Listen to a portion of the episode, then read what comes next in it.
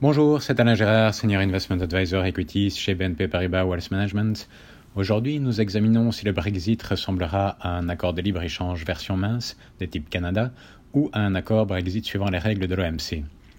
Suite au manque de succès peu surprenant des négociations, les deux parties ont accepté de poursuivre les négociations alors que l'échéance du 15 octobre fixée par le gouvernement britannique est dépassée. Normalement, les, les accords ne passent pas avant la vraie date limite finale. Deux choix s'offrent Primo, un accord à la canadienne. La plupart des droits de douane sur les marchandises seraient éliminés. 98% des marchandises ne sont pas soumises à des droits de douane, mais des barrières non tarifaires, par exemple dans les services, demeureraient.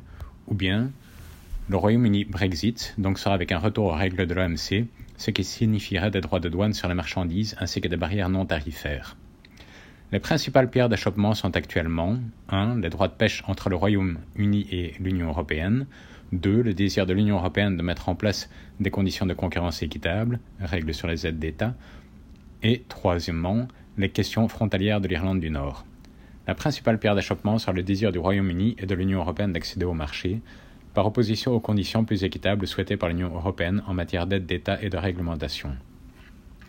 Les négociations se poursuivront probablement dans les semaines à venir, jusqu'à la mi-novembre, mais si aucun succès n'est réalisé d'ici là, la probabilité d'un no deal va augmenter.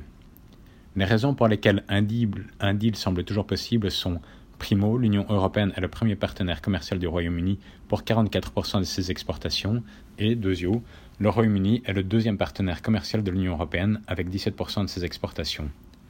Toutefois, si un accord n'était pas conclu, quels seraient les effets sur le PIB à long terme? Alors que la, disruption à court terme sera évidemment fort volatile.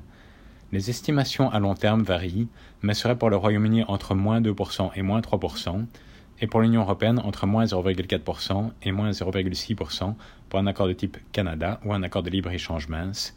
Si les deux parties reviennent aux règles de l'OMC, on estime une détérioration supplémentaire d'environ moins 0,6% pour le Royaume-Uni et de moins 0,25% pour l'Union européenne. Bonne semaine.